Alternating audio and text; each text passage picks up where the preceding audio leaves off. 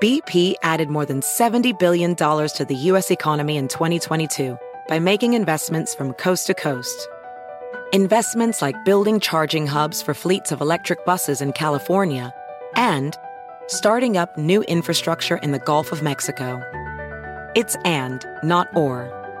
See what doing both means for energy nationwide at bp.com slash investing in America.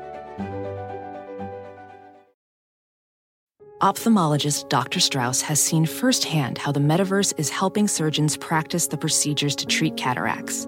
Cataracts are the primary cause of avoidable blindness. He works with a virtual reality training platform developed by Fundamental V R and Orbis International to help surgeons develop the muscle memory they need. The result? More confident, capable surgeons. And even more importantly, patients who can see. Explore more stories like Doctor Strauss's at meta.com slash metaverse impact. The first degree. First degree. First degree. First degree. First degree. First degree. The first degree. You see it on the news. You see it on the paper. You see it on Facebook. These things are supposed to happen in movies, not in real life.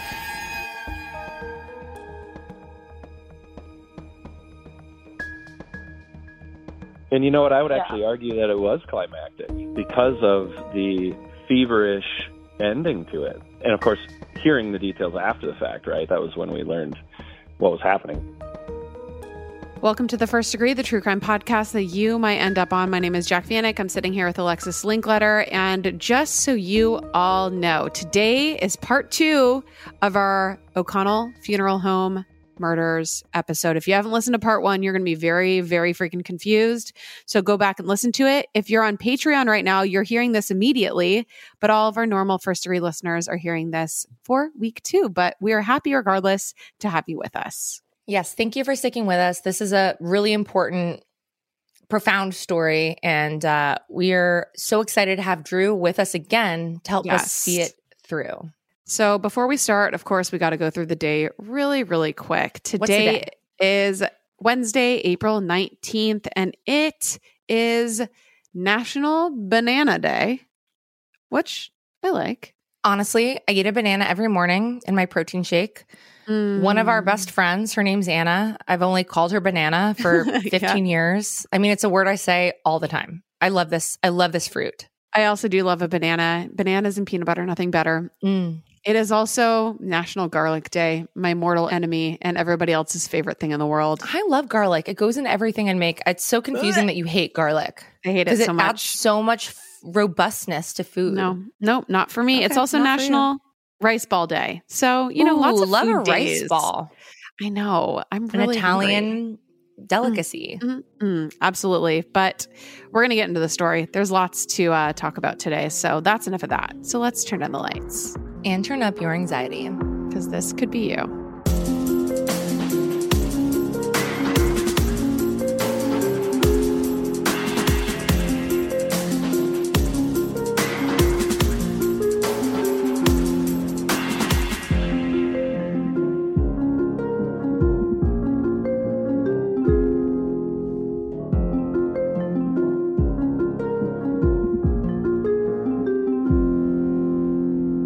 As you all know, last week's story ended with a mystery.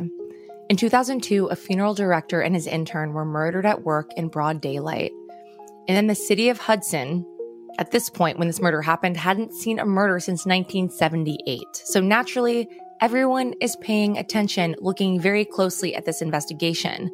These families in this community were devastated, and mourners turned out in droves to pay their respects to each of them. And no one could ever anticipate where this investigation was going to go and who would end up being the linchpin, unlocking the truth about this crime that two years later had all but gone cold. The unsolved aspect of this case was haunting and palpable and continued to loom over the entire community. These guys, they had no enemies and they were upstanding community members. There really was nothing that onlookers could do except for pray and perhaps just leave it in God's hands.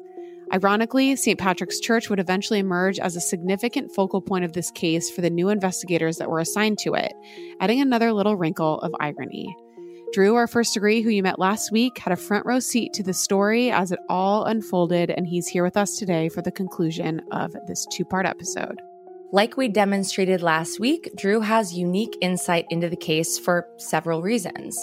For one, he was friends with James Ellison, and Drew's dad worked in the funeral business with Dan O'Connell. And Drew attended the funeral services for both victims. And in the two years since the murders had occurred in Hudson, everyone, including Drew, had all but given up hope that the double murder would ever be solved. Everything was cold. It just felt like eons. And this was years later, but it still goes back to the same, you know, feeling, I think, the idea of the unknown. There was just nothing. And, of course, when that happens and there's continues to be nothing, every, you know, day, every week from there on becomes just a little harder to stomach. The type of people they were, the, the type of circumstance, the funeral home, you know, the motivation factors, type of person this was, it just all feeds into that. The mystery and confusion surrounding this case and the identity of the phantom who murdered these two men persisted until the day it didn't. News spread that the former Saint Patrick's Church pastor, Father Ryan Erickson, had been found dead in the rectory of the new church he'd been assigned to. Father Erickson, the same one we've talked about previously, the gun-toting, beer-drinking, man's man of a priest who loved to hunt and fish. Yep, the same Father Erickson that read scripture at the funeral of Dan O'Connell. The same Father Erickson who, on the day of the murders, went to the O'Connell home to comfort Dan's wife, Jenny. So why did he take his own life? What happened to him? So what is going on? And what does the death of Father Erickson have to do with the murders of Dan O'Connell and James Ellison? Well, you know the drill. We got to go back. So now we're taking you to the spring of two thousand four, two years after the murders, when two Hudson detectives, Jeff Knops and Sean Petty, began reinvestigating the O'Connell Funeral Home case. And the plan was to re-interview everyone, look at everything again, retest evidence, go over and pore over every shred of information connected to this case. And the unsolved double slaying was certainly a priority. Crime waits for no one. But other cases kept appearing on their desks. And ironically, it was a totally different type of case that at first seemed completely unrelated that would bring these two detectives to go looking for Father Erickson at Saint Patrick's Catholic Church Rectory. And sadly, the type of case that they wanted to speak with Father Erickson about is not going to surprise you. The investigation was spurred by a complaint made by a twenty-year-old man who we're going to call Dylan, and this is not his real name. So according to Dylan, when he was a teen, he spent a great deal of time at Saint Patrick's Church with Father Erickson. In fact, at the time, the boy spent every other weekend with him at the rectory. And now as an adult, Dylan decided to finally come forward about the abuse that he suffered at the hands of Father Erickson.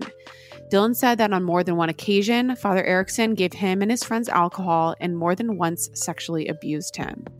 Accusations connected to the Catholic Church are far from rare. We hear about them all the time, but this doesn't make them any less disturbing. And it doesn't make the fact that Father Erickson was being accused of something like this any less horrifying.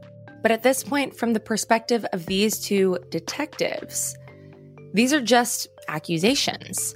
Everyone is presumed innocent until proven guilty, right?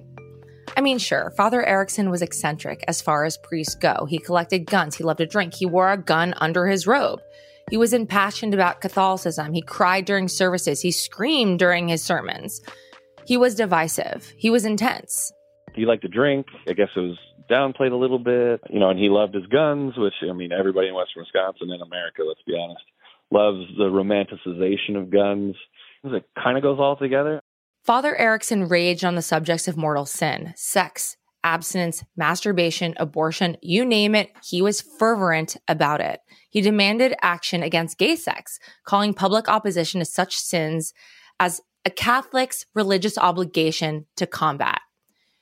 Yeah, everyone, eye roll, he was one of those, the worst. So the question was, was Father Erickson a dangerous pedophile with a messiah complex, or was he an uber-conservative Catholic priest who's misunderstood by people like me? Well, let's go back one more time and find out. Ryan Erickson grew up in Campbellsport, Wisconsin, after his dad was transferred out of the area because of his job, which forced them to move.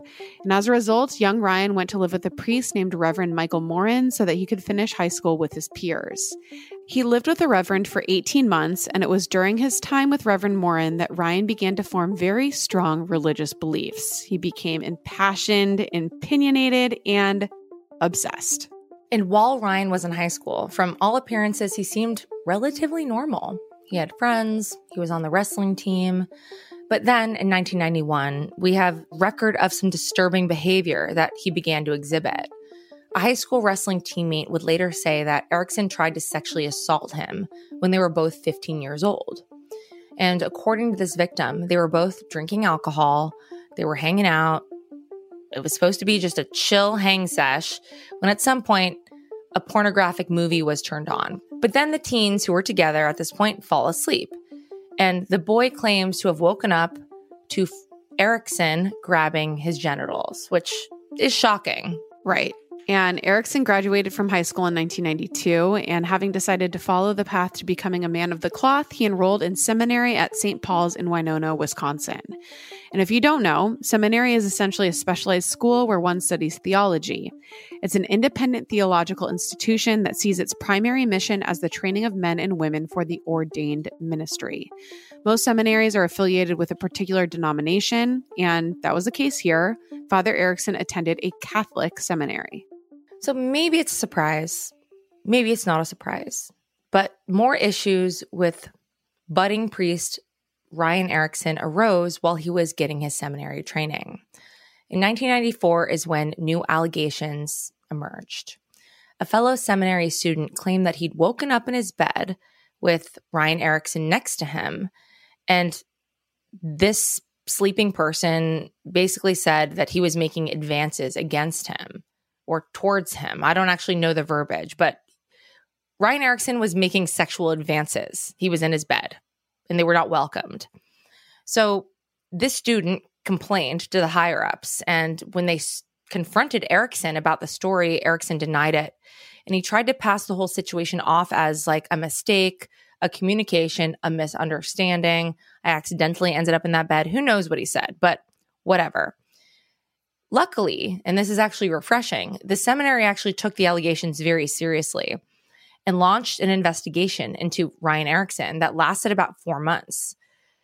I mean, I'm surprised by them taking that it that seriously, given everything else we've seen, you know. Yeah. It is, it is. It was like, oh, okay, four months investigation, that's a big deal. I know, usually it's like, mm, just sweep, mm, it, under. sweep it under the rug, who cares? Yeah, yeah, Transfer him somewhere else. So once this investigation started, Father Erickson was immediately removed from his apostolic work. He was made to undergo a mandatory psych evaluation. And during the testing, Erickson admitted that at the age of six years old, he had had sexual contact with his four-year-old male cousin. The doctor believed that Erickson's psychosexual history was within the normal limits. And the doctor who conducted the testing ultimately determined that Erickson was heterosexual. Yes, and I, I guess that like a doctor determining that would only be applicable if a Catholic institution is ordering the testing. Like yeah. they they care if the priest is heterosexual or not. Yeah, also something that a doctor can't decide. Yeah, exactly. And I don't. I'm also like a doctor has never been like check her box for sexuality. Like you can't tell physically, or so. Yeah, it's just an interesting note. You know, I think it is. But other findings included this. It's clear that he is not a sexual predator, but they also noted that Erickson, quote, needed to grow in maturity, self-esteem, and personal insight. Don't we all, though, at that age? He would have been in his twenties, certainly. And finally, here are the cliff notes from the doctor's findings regarding the allegations that prompted the investigation in the first place, right? His seminary peer making complaint that he was in his bed when he woke up. So he said, quote, the allegations of inappropriate sexual behavior do not appear to be significant in the context of this gentleman's overall psychological makeup. He does not appear to be predatory or exploitive in his overall orientation and does not seem to be a high risk for acting in a sexually aggressive or manipulative manner in the future. The alleged sexual misconduct behaviors he described to us appear to be benign. I mean, he is the expert. He's the doctor. So got to go with that, I guess, right? Oh, yeah. So ultimately, Erickson was allowed to finish his seminary studies and was recommended to be ordained as a full-blown Catholic priest. They believe that Erickson, he really had what it took. And that's saying a lot because the Catholic Church demands a lot from anybody in the priesthood. So here's a quick little recap. The common sense stuff like having compassion and common sense, wanting to serve and help people, et cetera, et cetera. But the big ones are as follows. A vow of celibacy is required. We all know that, along with vows of poverty and obedience. And some priests even take a special fourth vow, often related to their community, such as a vow of stability to stay in one place or even a vow of silence. I want to talk about this real quick, just riff a little bit. We're asking so much of these men to live in poverty, to never have a sexual encounter, yeah, and to be basically submissive to God. And I have empathy because I think it's an impossible ask. I really do. Right. Everybody has dreams of a thing, a vacation they want to take or an item they want. Even this guy, Father Erickson, a gun he wants. Like, you're not really allowed to have the things you want. You're not allowed to explore human sexuality. I think it's a losing, it's a losing role for these men. And I, I empathize with that. Yeah. Because I think it's impossible. Like, I don't know how, and, and I have a lot of Catholic friends, and this is not about that. I just think the demands on these men, even for those who stick to these vows, I think they're suffering. It is. I mean, it's just not realistic as a human to be able to live within those restraints and not have, you know, like, and be happy with it. Slip up. Like, either slip yeah. up or live any sort of full life. Right. Yeah. It's, it's bizarre and very outdated, really. Well, it's like you're testing their primal instincts for as long as they're alive. Like, you want them to fight against every human instinct they have, right, for as long as they live. And, right, you know, humans ebb and flow in their ability to commit to anything. Like, it's just, you're setting them up for failure, I think. I yeah, I agree. So even after he was ordained, Father Erickson arrived at Saint Patrick's Church in Hudson at just thirty-one years old. That's pretty young for priests. I see priests as like eighty-year-old plus men. Yeah. I know that's wrong. But when I heard he was a thirty-one-year-old priest, I was like, wait, like, you can be a priest at thirty? Yeah, right? I guess. And so when he arrived at thirty-one at Saint Patrick's Church in Hudson is when he crossed paths for the first time with funeral director Dan O'Connell. And here's where the suicide of the beloved priest, by some at least, and Dan O'Connell intersect. And here's where our story is really going to start to make sense. So the O'Connell Funeral Home was among the most prominent in the area, as was Saint Patrick's Church as it came to churches. So these two were seeing each other very frequently for business reasons. Even if Dan hadn't been a parishioner there, they were scheduling and planning, you know, funeral services at Dan O'Connell's funeral home and services to be read within the church. And there was a lot of working together going on. And it's actually said that Dan O'Connell and Father Erickson would typically drive together from the church to the burial site and then to the O'Connell funeral home where there would be a reception. So these two were in quite constant contact.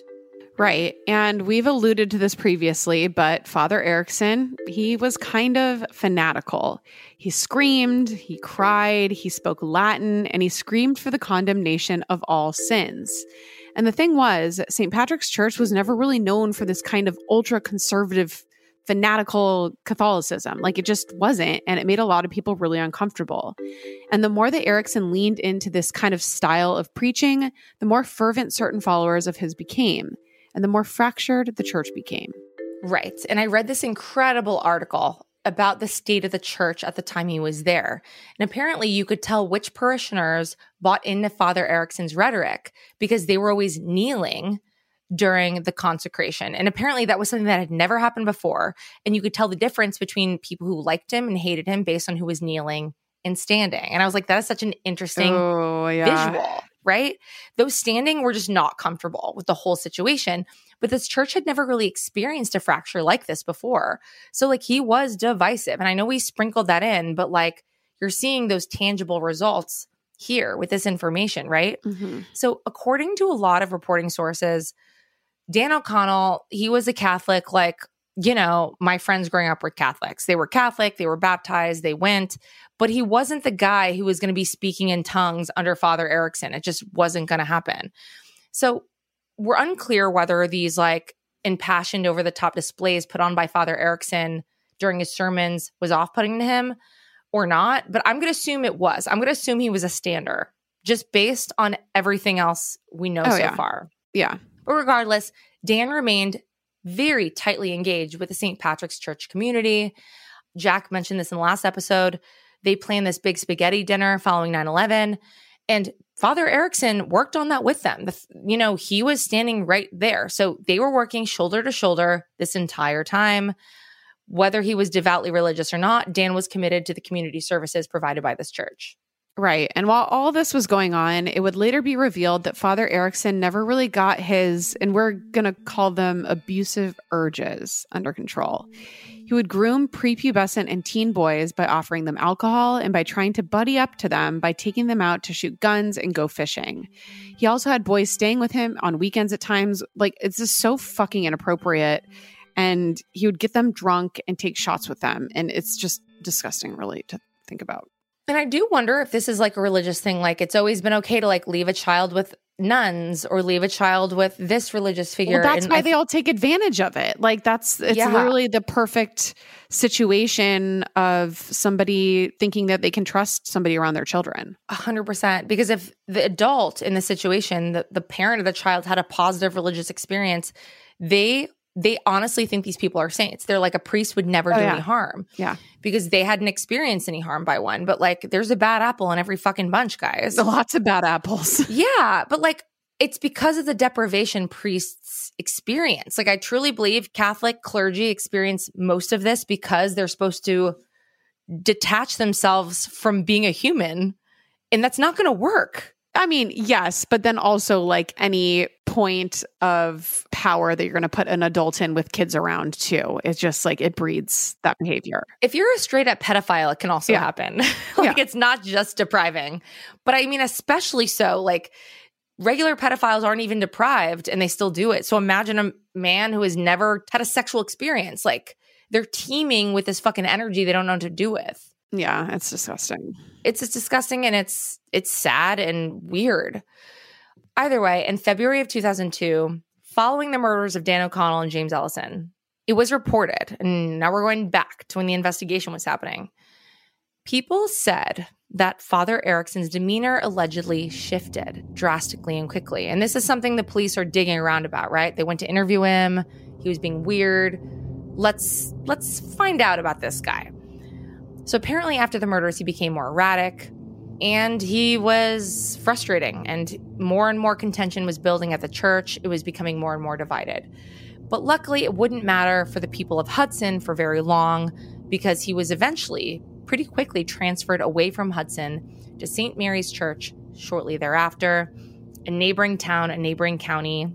So by two thousand four, when these detectives do show up to Saint Patrick's Church to interview Father Erickson about these sexual abuse allegations, he's not there. He'd already long been gone.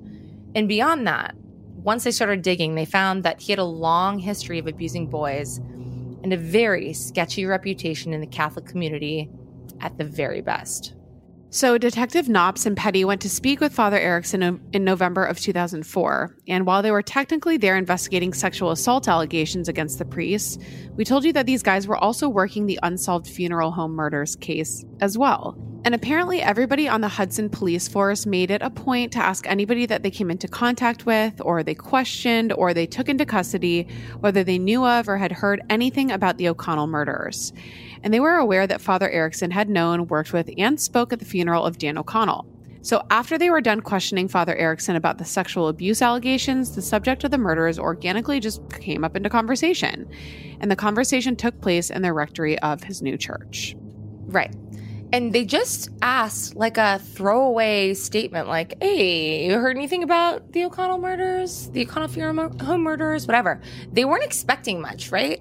And they were not prepared for the strange things that would subsequently come out of this guy's mouth. So the priest, when questioned, it's like he'd been waiting to be asked this his entire life because he had theories, some surprising ones. Oh, yeah. Mainly, he blamed the mafia, I didn't know there was a mafia in Wisconsin, especially Hudson, but according to this priest, there was. And he suggested that the O'Connell family had mafia ties. And that was a new one for police. But either way, when asked where he was on the day the murders occurred, between twelve thirty and two thirty, and remember that nine one one call came in at one forty, he couldn't account for where he was. Then Father Erickson started offering up details that he'd heard through the grapevine. He offered up that James Ellison had been found with his body going through a doorway, and that Dan had been found sitting behind his desk.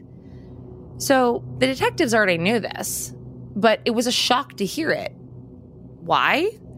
Because these details had never, ever been made public and had been intentionally held back from being made public. And when asked who shared this information with him, he pointed to Dan's siblings, Mike and Kathy O'Connell, as the original source of the information. But once police tried to independently verify this at the source, Dan's siblings denied having any conversation with Father Erickson about the case at all.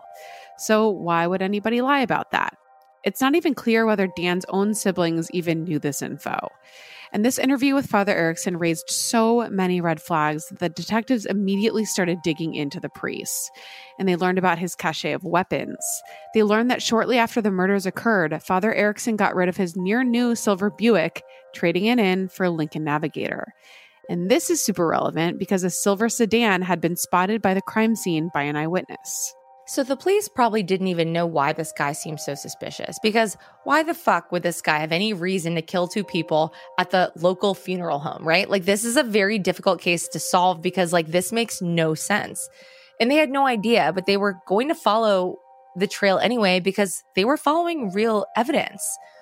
And along the way, they dug up little tidbits of information which shed additional light on Father Erickson's character.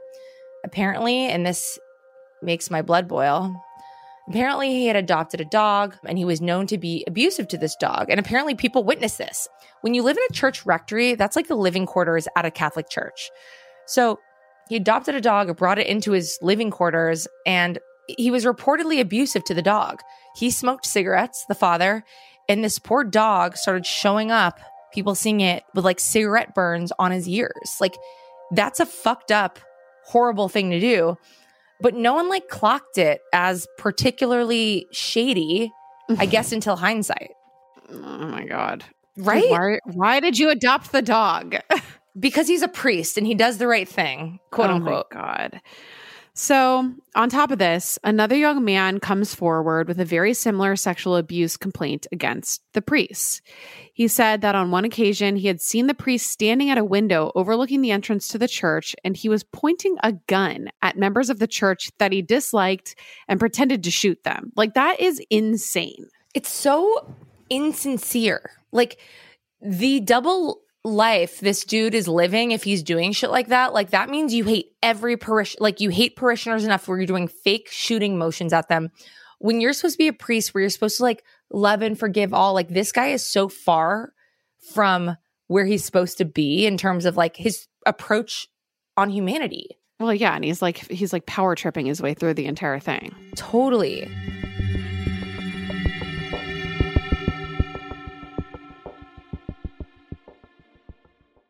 I took French in high school, and I was so excited that we were going to France for Jack's wedding so I could practice my French. And it was only when I got there I realized just how rusty I'd gotten. And I wanted to communicate in French with the locals there so badly. If you can relate to this experience, then Rosetta Stone is right for you. Rosetta Stone is the most trusted language learning program. You can choose from one of twenty-five languages like Spanish, French, Italian, German, Korean, Chinese, Japanese, Dutch, Arabic, and Polish. Fast-track your language acquisition with immersive lessons designed to teach you to pick up languages in a quick and natural way. Plus, with Rosetta Stone's True Accent feature, you'll get feedback on how well you're pronouncing words. It's like having a personal trainer for your accent. Rosetta Stone is so convenient, and it can be used on your desktop computer or as an app, with audio companion and ability to download lessons offline. Don't put off learning that language. There's no better time than right now to get started. For a very limited time, the First Degree listeners can get Rosetta Stone's lifetime membership for fifty percent off. Visit rosettastone dot com slash first. That's fifty percent off unlimited access to twenty-five language courses for the rest of your life. Redeem your fifty percent off at rosettastone dot com slash first today.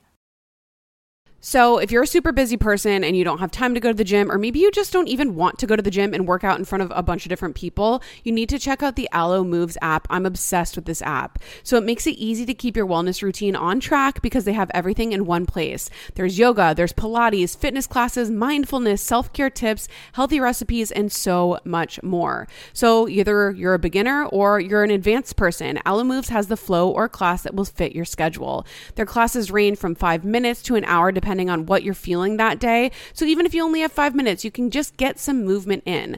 I used Allo Moves all during the pandemic. It was amazing. Like, I was on my yoga journey and I was obsessed with it. So you can find stress relief with meditations, affirmations, face yoga, gua sha, dry brushing, and journaling for those quiet moments, even if you don't really want to get a workout on. And when it comes to sleep, it's just important as fitness and nutrition, and they've got you covered with Allo Moves. So unlock your personal wellness routine with Allo Moves. Go to allo moves dot com and use code FIRST for an exclusive thirty-day free trial and enjoy twenty percent off an annual membership. That's allo moves dot com, code FIRST, A L O M O V E S dot com, code FIRST.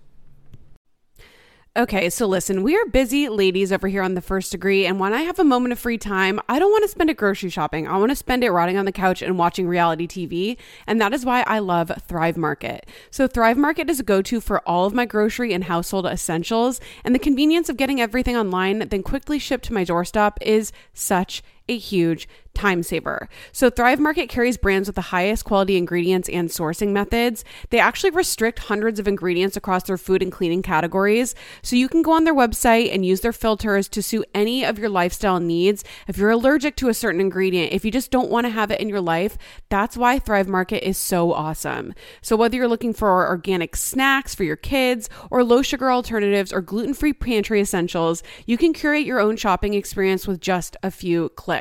I love this so much because I don't want to read every ingredient when I go to the grocery store. It's so easy to do it online, honestly, when I'm rotting on the couch. So join in on the savings with Thrive Market today and get thirty percent off your first order, plus a free sixty dollars gift. Go to thrive market dot com slash first for thirty percent off your first order, plus a free sixty dollars gift. That's T H R I V E market dot com slash first. thrive market dot com slash first. Fuel up fast with Factor's restaurant-quality meals that are ready to heat and eat whenever you are. No prepping, no cooking, or cleanup needed. There's over thirty-five different options to choose from every week, including Calorie Smart, Protein Plus, and Keto. And there are more than sixty add-ons to help you stay fueled up and feeling good all day long. Discover a wide variety of easy options for the entire day, like breakfast, midday bites, and more.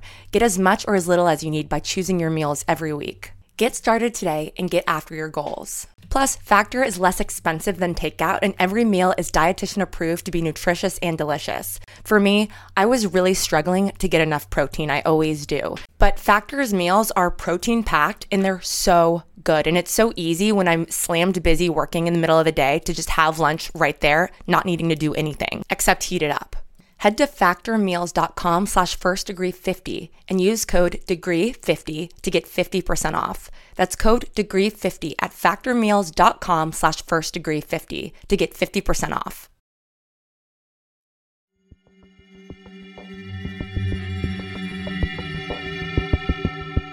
So something else even more damning ends up coming to light. And it turns out that sometime after the detective's first interview with Father Erickson on November eleventh, he had a conversation with a deacon at his current church where he said, quote, "I done it and they're going to catch me." So that doesn't sound that good. No. He described Father Erickson's demeanor as really angry as he was speaking. And he was staring out the window through the duration of the entire conversation. So I don't know if he's kind of having a uh, little moment that he's like, oh shit, I'm I'm going to get got. And I don't know. So, and the deacon, he he's like hearing Father Erickson talk, and he's obviously probably confused, like what the hell is going on. So he repeated what he said to his wife and a church secretary. Right. So all of this circumstantial evidence is starting to paint kind of a disturbing picture of Father Erickson and also his possible connection to this double murder. So what isn't evident is why Father Erickson would ever do something like this. Why would he do something like this to these two men? What could it possibly be?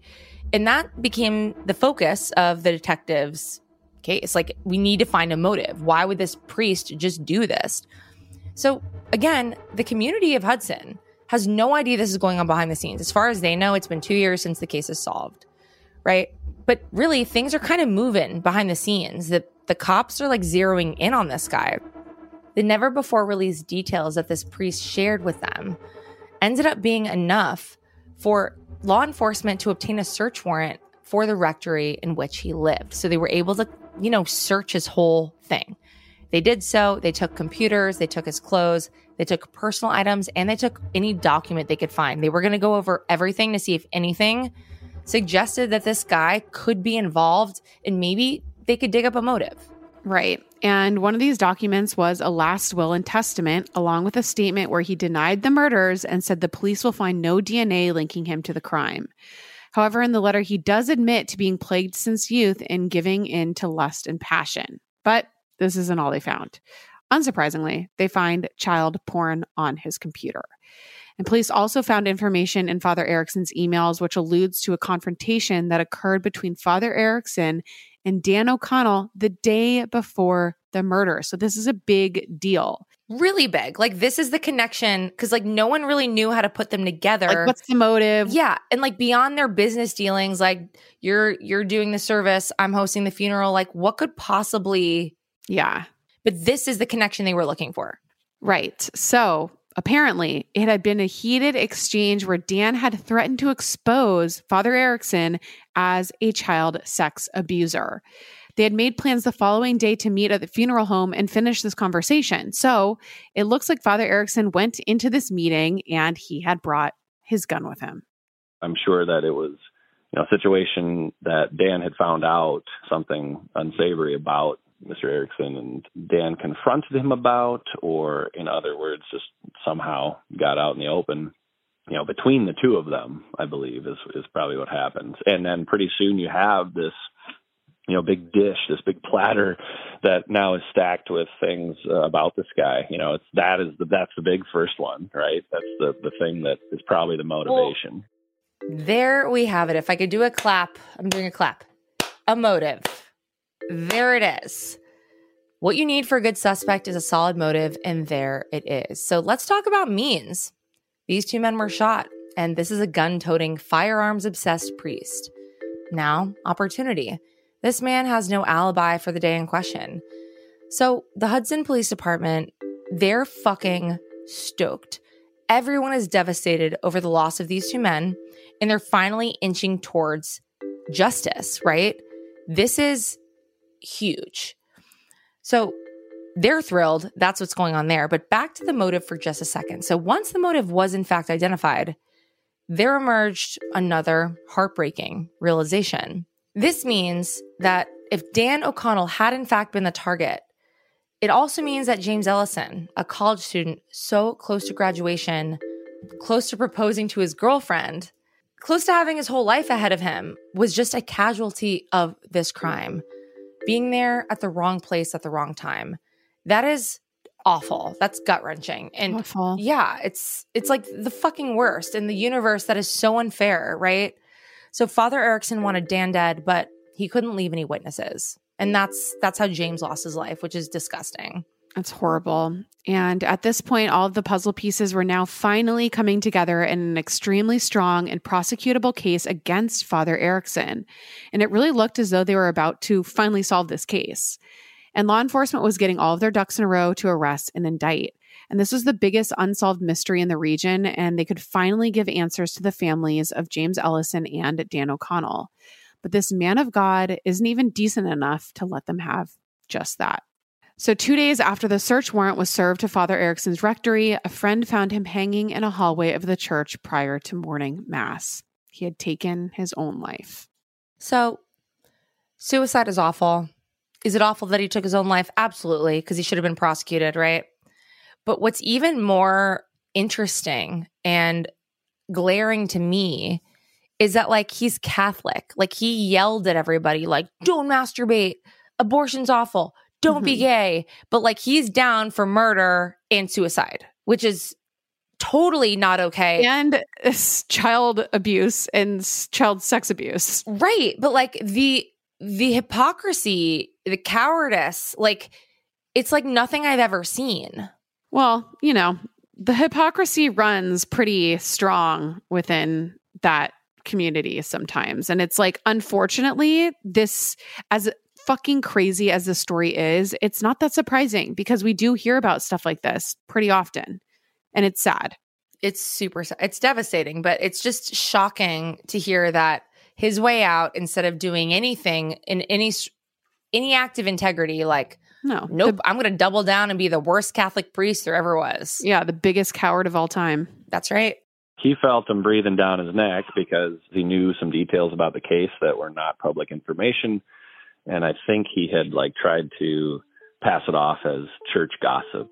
After discovering his body, the police also found a series of letters that Father Erickson had intentionally left behind. In them, he confesses to doing some terrible things that he needs forgiveness for, but he again denies committing those murders. The news that Father Erickson's suicide was prompted by becoming the main suspect in the most notorious double slaying in this region, I bet you can imagine it hit this community like a fucking grenade. Everyone had found this out all at once. Everyone was traumatized and no one could believe it. How could this be true? Many of the people in this community attended the funeral yeah. of Dan O'Connell, where this man, Father Erickson, did the service and spoke all these biblical verses. I mean, five thousand people attended. This is a thirteen thousand person community. Like, imagine the spiritual betrayal everybody is feeling, right? Remember, this is the same man who went to Dan O'Connell's house the day of the murders to comfort his wife, okay? Knowing he had killed this man. This is some crazy shit. This is a level of sociopathy that, like, I didn't know people could really be capable of. Back to our first degree, Drew. He attended the funeral. He saw Father Erickson deliver these words over the body of the man that he killed. Like, it's a surreal situation. And Drew himself, he's still in disbelief over it. Dan's funeral was at the Catholic Church that he presided over. And he was there presiding over his funeral. He was up front, like on the pulpit area, presiding over Dan's funeral as if nothing was. I remember that. That's burned into my mind of like, and of course, again, nobody knows anything at that point, but I had to think back and be like, oh my gosh, he is there pretending like that must have been crazy. And apparently he gave a, a real solemn eulogy. And, you know, of course, I mean, I'm not expecting any fireworks or anything like that, but just incredible, the dissociation uh, that was going on in his brain to be able to, to do that. Trying to get into the head of this man is impossible. And like we said, standing in front of people, looking into the eyes of Dan's crying wife, sociopath. You know, it's just, it's unfathomable to someone like me or Jack. And if this is relatable to you, seek help, right? But it's devastating and it would rattle me. I mean, this is a traumatizing thing to witness, I think. There's, there's so much honor in those things, I think, to, to most, most anybody. But then you get a little mental illness thrown in there and then all of a sudden it's a snowball effect like it was in his case. So, and, and how ballsy. Drew also attended the funeral of his friend James Ellison, another life that was snuffed out by this psychotic priest.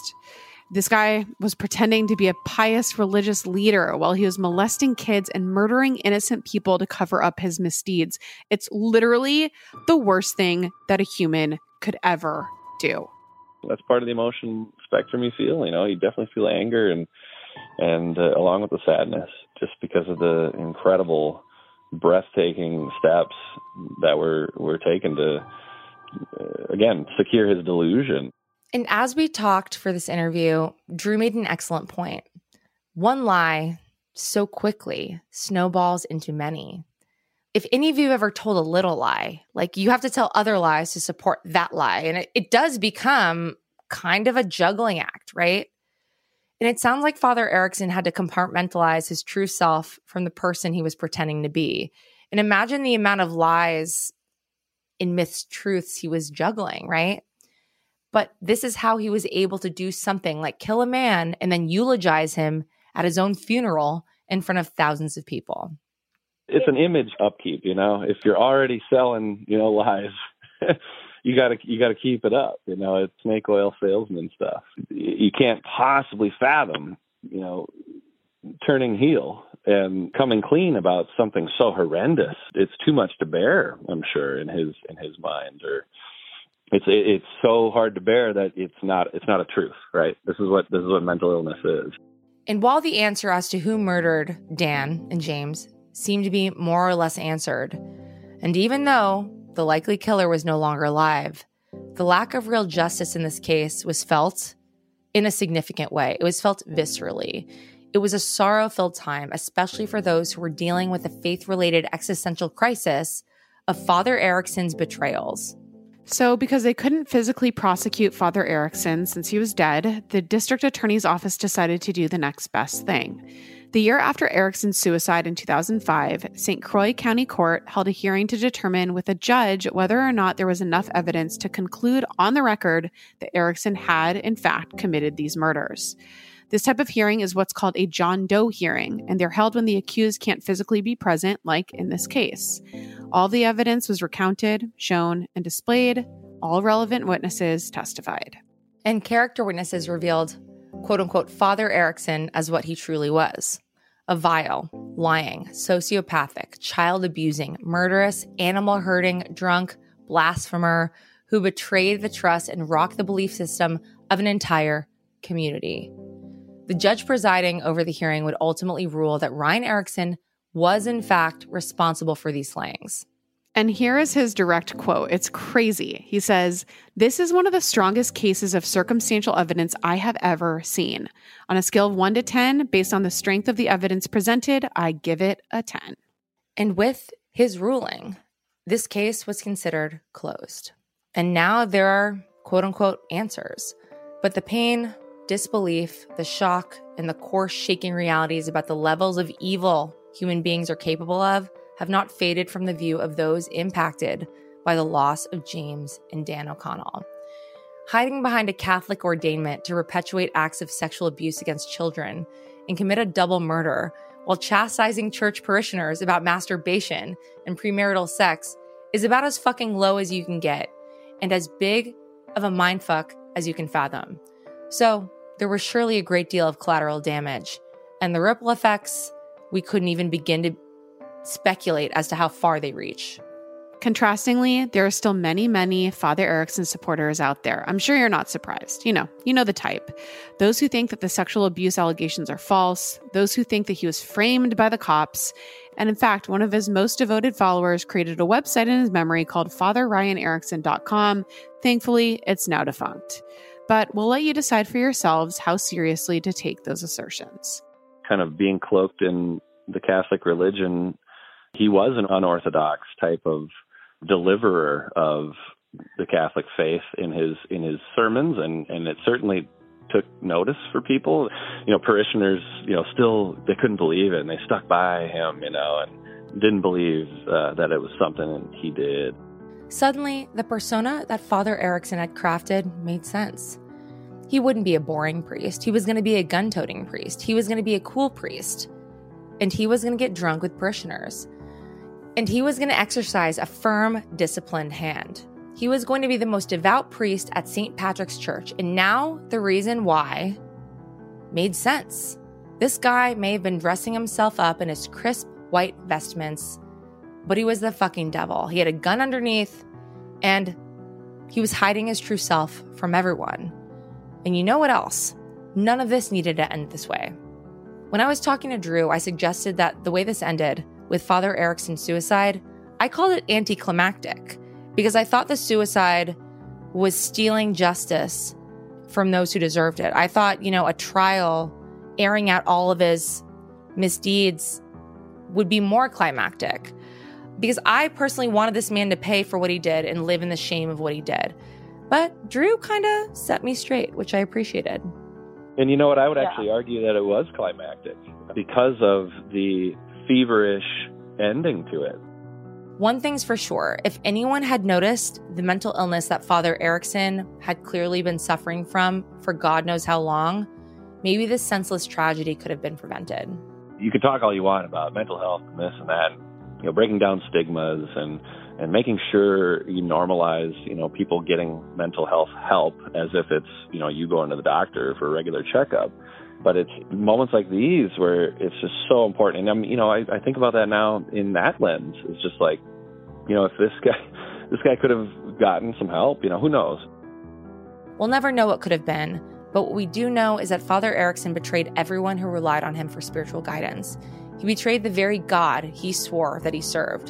He betrayed his own quote-unquote beliefs. He hammered parishioners about things like masturbation and clothing when he committed the worst mortal sins of all. And I can't think of a better way to describe this man than the devil and blasphemous.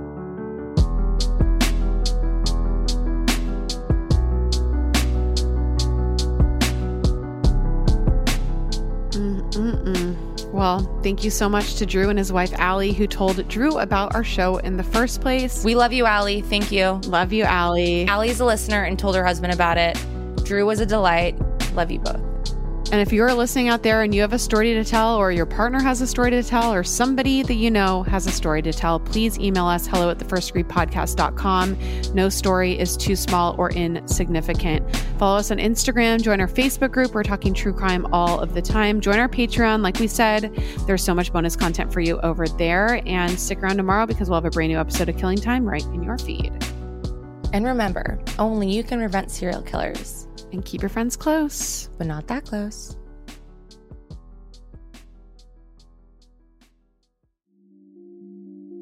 This episode was written and researched by me. Shout out to Jared Monaco for scoring original music for The First Degree, producing by Caitlin Cleveland. Sources are the bishop accountability dot org, the Star Tribune, the Leon J. Podol's Reverend Ryan Erickson Case Study, the Ladysmith News, Time Magazine, the Grand Fork Herald, N B C News, the Republican Eagle, and the Washington Post. And as always, our First Degree guest is always our largest source. B P added more than seventy billion dollars to the U S economy in twenty twenty-two. Investments like acquiring America's largest biogas producer, Archaea Energy, and starting up new infrastructure in the Gulf of Mexico. It's and, not or. See what doing both means for energy nationwide at bp.com slash investing in America.